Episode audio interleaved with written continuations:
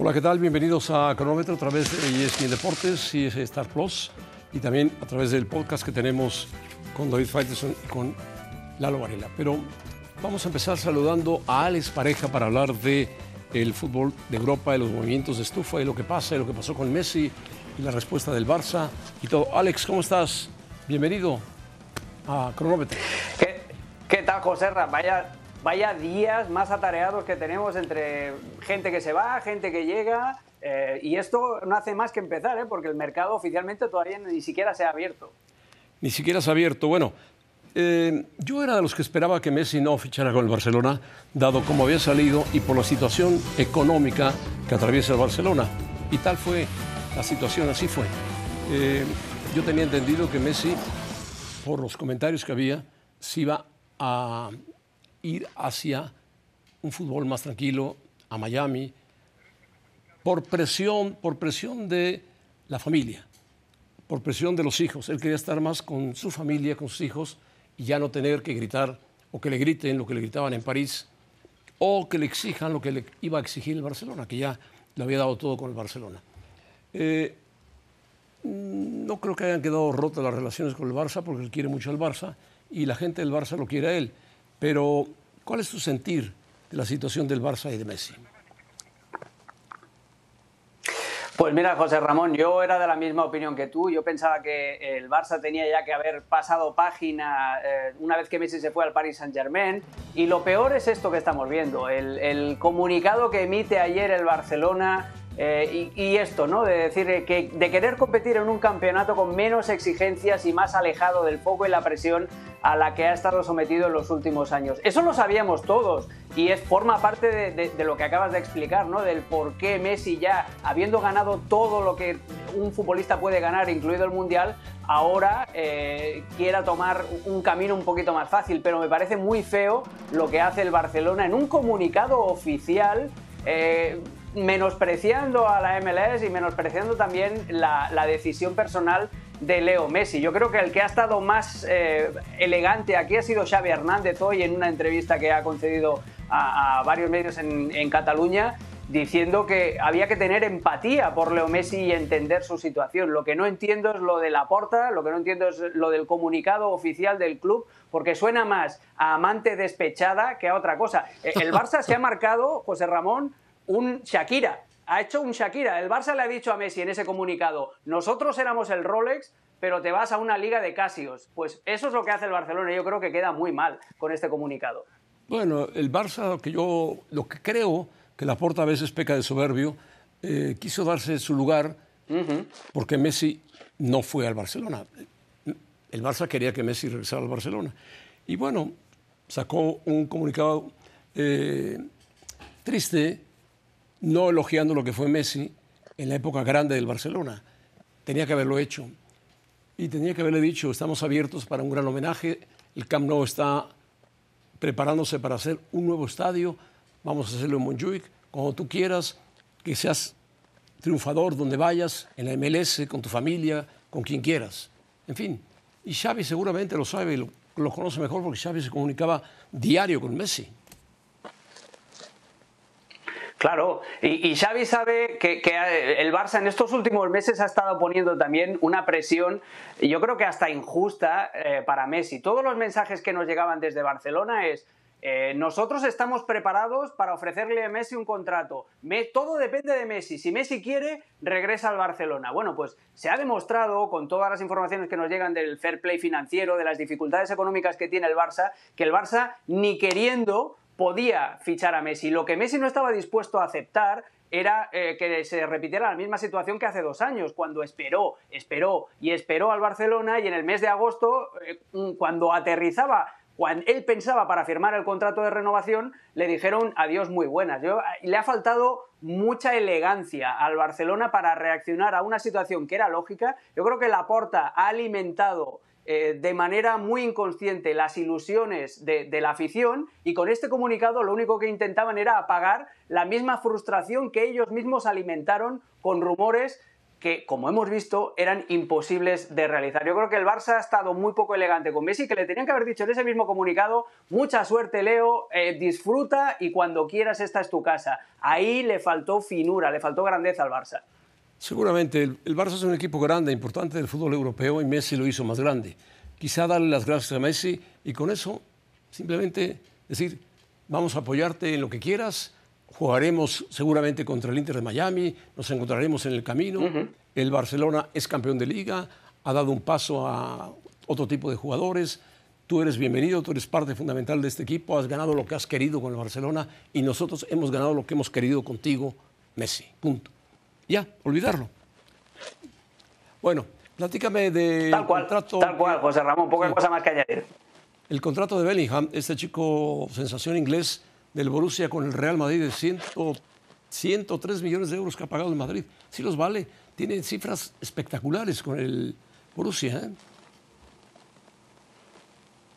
Sí, eh, mira, todo depende del rendimiento que lo saques, porque los 97 millones que el Real Madrid pagó en su momento, en su día, por Cristiano Ronaldo, que parecían una auténtica obscenidad, al final acabaron siendo baratos por el rendimiento que tuvo el portugués y por los 100 millones que le sacaron a la Juventus eh, de su traspaso. Pero si te vas al otro extremo, tienes el caso de Hazard, por el que el Madrid pagó 160 millones y que se va después de no haber jugado ni siquiera un minuto de los clásicos en las cuatro temporadas que ha estado vistiendo de blanco. Yo veo más la opción cristiano con el tema de Bellingham. Bellingham me parece un jugadorazo, eh, José Ramón, porque es un centrocampista con una capacidad física brutal, tiene Bellingham, las piernas y el despliegue físico de ida y vuelta de Fede Valverde, pero tiene la calidad de Luka Modric y además es un chico muy disciplinado tácticamente que puede jugar eh, en varias posiciones y en varias formaciones eh, en, el equipo. A mí me parece un fichaje que a primera vista parece muy bueno y de estos que te pueden durar 10 años, pero esto solo nos lo puede decir el rendimiento del futbolista, si al final sale caro o sale barato. Sí, además va a jugar al lado de, pues, seguramente de, de Camavinga, de Toshmeni, eh, Bellingham, un medio campo muy joven, muy dinámico. Además va a jugar Valverde, cambiando el estilo del Real Madrid, que está buscando un centro delantero y que tiene que gastarse una fortuna en Harry Kane. ¿Qué sabes de nombres para centro delantero? Quitando Harry Kane, ¿hay algún otro?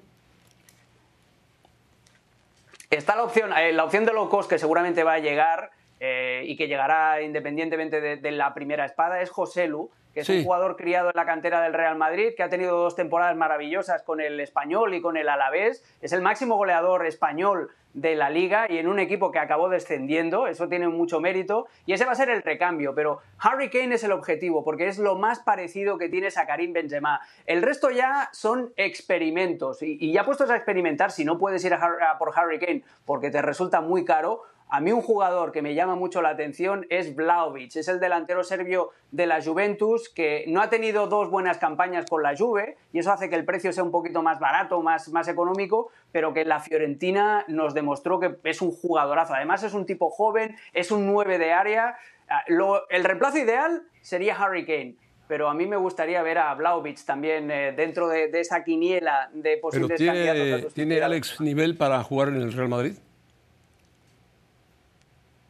Tiene nivel, tiene nivel eh, porque tiene, es corpulento, eh, es zurdo, es un gran rematador. Eh, lo que no tiene, obviamente, es el juego sin balón que tiene Karim Benzema, pero eso no lo tiene prácticamente ningún otro delantero del mundo, a no ser que sea Harry Kane. Después tienes otra opción, que es Kai Havertz, que Kai Havertz es sin pelota, sin pelota, lo más parecido a Benzema porque también se mueve muy bien, abre muchos espacios, es generoso con sus compañeros. El problema de Kai Havertz es que el arco se le hace muy pequeño y si en el Chelsea no aguantó la presión, imagínate en un equipo todavía más grande como el Real Madrid. Sí, no, revienta a los primeros de cambio. Pues tienen buen trabajo Florentino por delante, yo creo que se van a lanzar por Harry Kane, siempre y cuando el señor Levy se ponga eh, en una posición de vender, porque es dificilísimo negociar con ese hombre, ¿no? Y te voy a preguntar una más. Sí, ya le eh, sacó 100 millones por Gareth Bale, le sacó por Modric también un, pastizal al Real Madrid. Es muy complicado sacar a jugadores del Tottenham Hotspurs. Sí, y él vende generalmente para Europa, no vende para la Liga Premier. Pero bueno, eh, ¿tú crees que hay gente que piensa que si Pep no gana la Champions se juega su continuidad en la Liga Premier o en Manchester City? A mí me parece que no. Pep es un ganador por excelencia. No. A mí me parece una auténtica locura eh, eh, que la continuidad de Pep Guardiola dependiera de si consigue o no algo que han conseguido muy pocos técnicos eh, en toda la historia del fútbol. Y, entre los cuales está el propio Guardiola con el Barcelona, ¿no? Es, no tiene ningún tipo de sentido, José Ramón.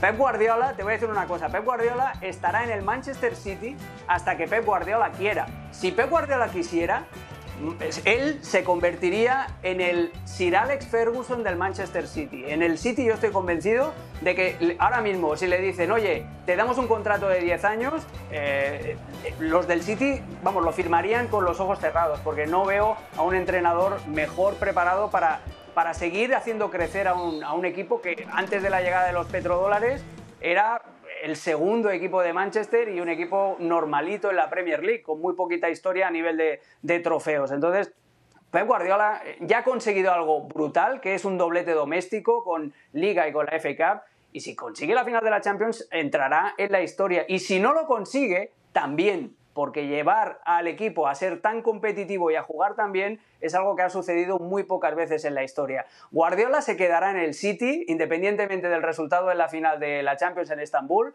hasta que el propio Guardiola quiera. Claro, lo que pasa es que la gente tiene poca memoria y cree que Guardiola nunca ha ganado la Champions y la ganó con el Barcelona y con Messi jugando ahí en gran momento y estaba Neymar también. Mm. Tenía un equipazo el Barcelona y Messi era la gran figura en su momento estelar que el Barcelona debe agradecérselo a él, tenerlo en sus filas, haberlo llevado desde pequeño, ayudarlo a crecer, ayudarlo a ser futbolista grande y explotar su máximo rendimiento como fenómeno del fútbol, como uno de los más grandes del mundo, ¿no? Sí, sí, sí, así es. En, aquel Barça era, era, todo, giraba alrededor de Messi. Neymar llegó después. Neymar llegó con el triplete de, Luis Enrique en el año 2015, eh, pero el Barça de Guardiola se articulaba en los dos Champions que gana, en 2009 y en 2011, se articulaba en función de Leo Messi. Primero banda derecha y después, eh, a partir de aquel partido en el Bernabéu, como, como falso 9. Pero ahí está la trampa mucho de, los críticos, de los haters de, Pep Guardiola. ¿Sabes qué va a pasar si Guardiola gana el triplete? Van a empezar a decir, oh, con ese dinero todo el mundo puede ser campeón, en realidad los buenos son los jugadores, no, no es él, si no tuviera Holland no sería nadie, etcétera, etcétera, etcétera. Es decir, los haters de Guardiola, ni plantándoles un nuevo triplete delante de sus narices, van a reconocerte que el catalán es el mejor entrenador del mundo ahora mismo. Sí, estoy de acuerdo contigo. Pero bueno, enemigos siempre habrá en el camino, habrá obstáculos, habrá gente que te quiere ver en el hoyo más profundo o verte en la altura más grande, pero así es la vida del ser humano. Mi querido Alex, gracias por estar con nosotros. Un placer como siempre, José Ra. Gracias. Vamos a pausa, venimos a hablar de el tri, el fútbol mexicano que vio Mauricio May ayer en esta triste selección mexicana.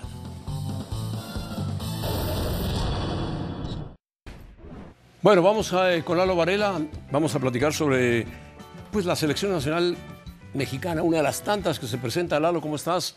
Bienvenido, un abrazo y yo espero que mañana gane, ya sabes quién.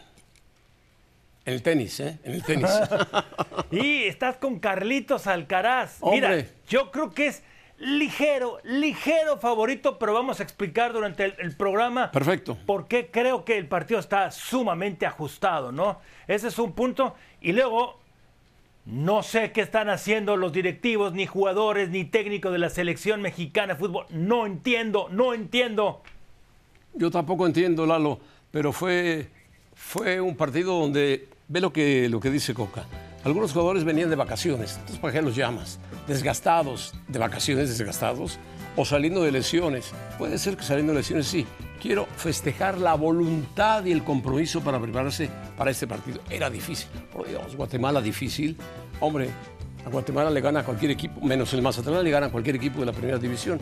Pero solo se permitían seis cambios. ¿Cuántos quería cambiar? Quería cambiar 11 por 11. Imposible, Diego Coca, no cambie las reglas del fútbol.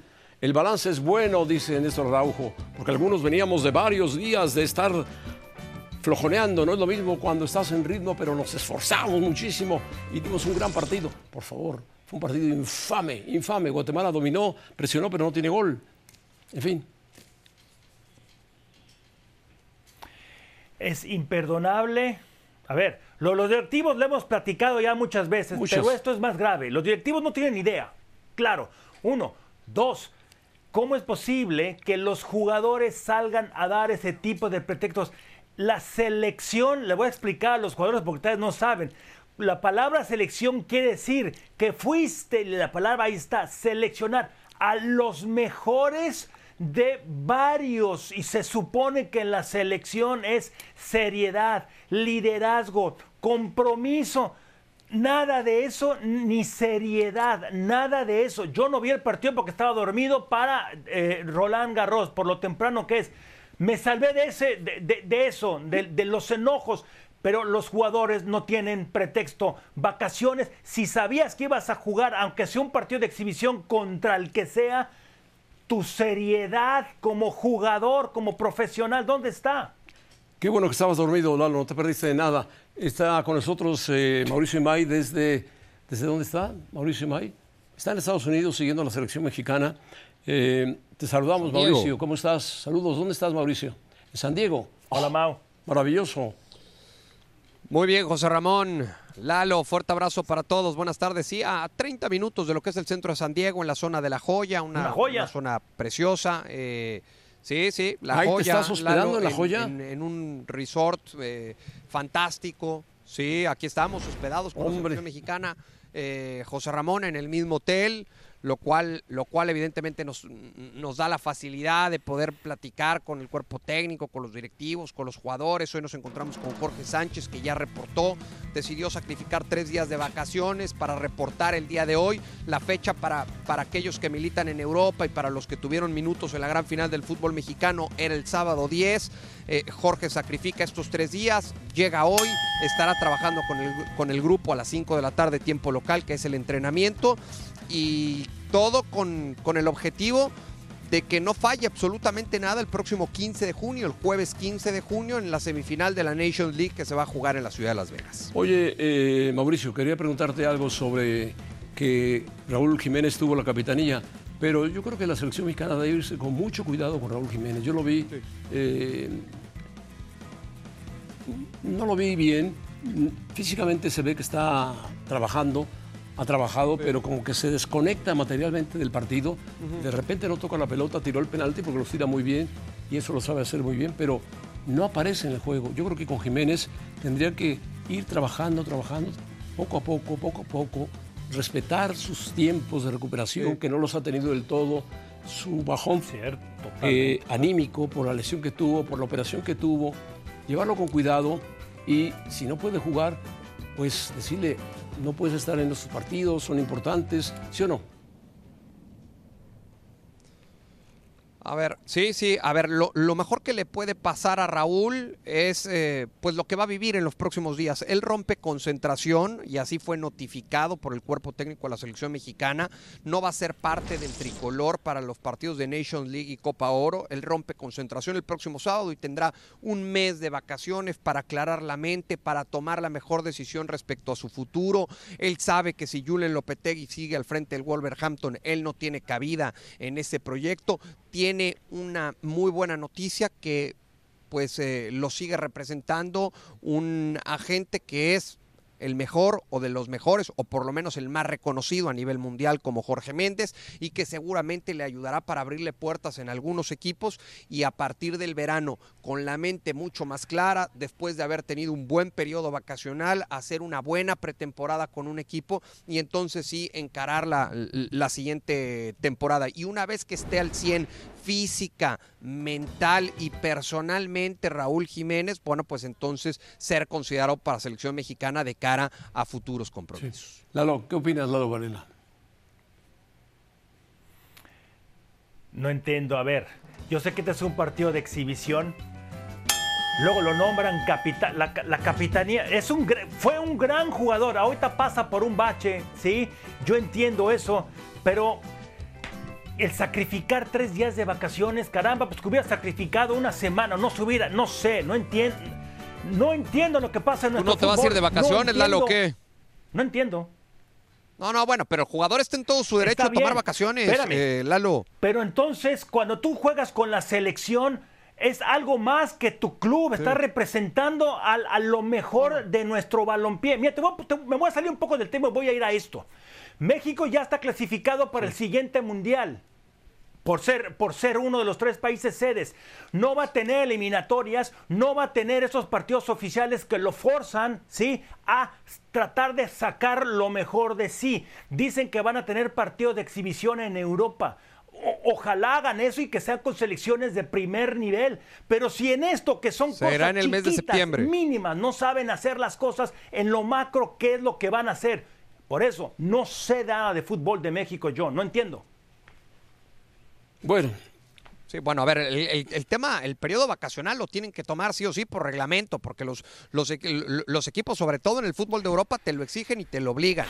Eh, eh, el jugador viene a los, a los partidos que lo convocan, en este caso dos amistosos, en Mazatlán y aquí en la ciudad de San Diego, contra Guatemala y contra Camerún, y después un grupo de futbolistas empezarán con su periodo vacacional y no serán parte de la selección para el verano, para los compromisos de Nations League y Copa Oro. Así estaba la planeación de selección nacional previo al, previo al verano.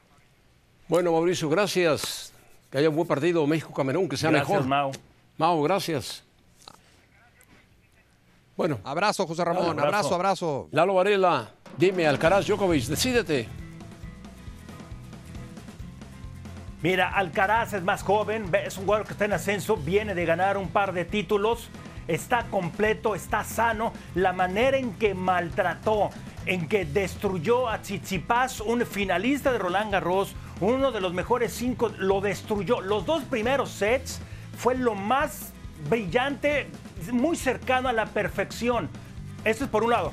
Djokovic poco a poco está jugando mejor, pero lo que yo vi contra Davidovich, Fokina, sí, le ganó en tres sets, pero no, algo le faltó ahí a Djokovic. Después contra Haren Hashanov, el, ruso, igual le ganó, pero no, no lo veo al nivel de Alcaraz. Va a tener que, que ser el Djokovic de hace tres años para poderle salir a competir. Mi favorito es Carlitos. Bueno, muy bien, Lalo. Me da mucho gusto saludarte y saber que has estado en el Roland Garros. Te he escuchado. Brillante como siempre. Gracias, Lalo.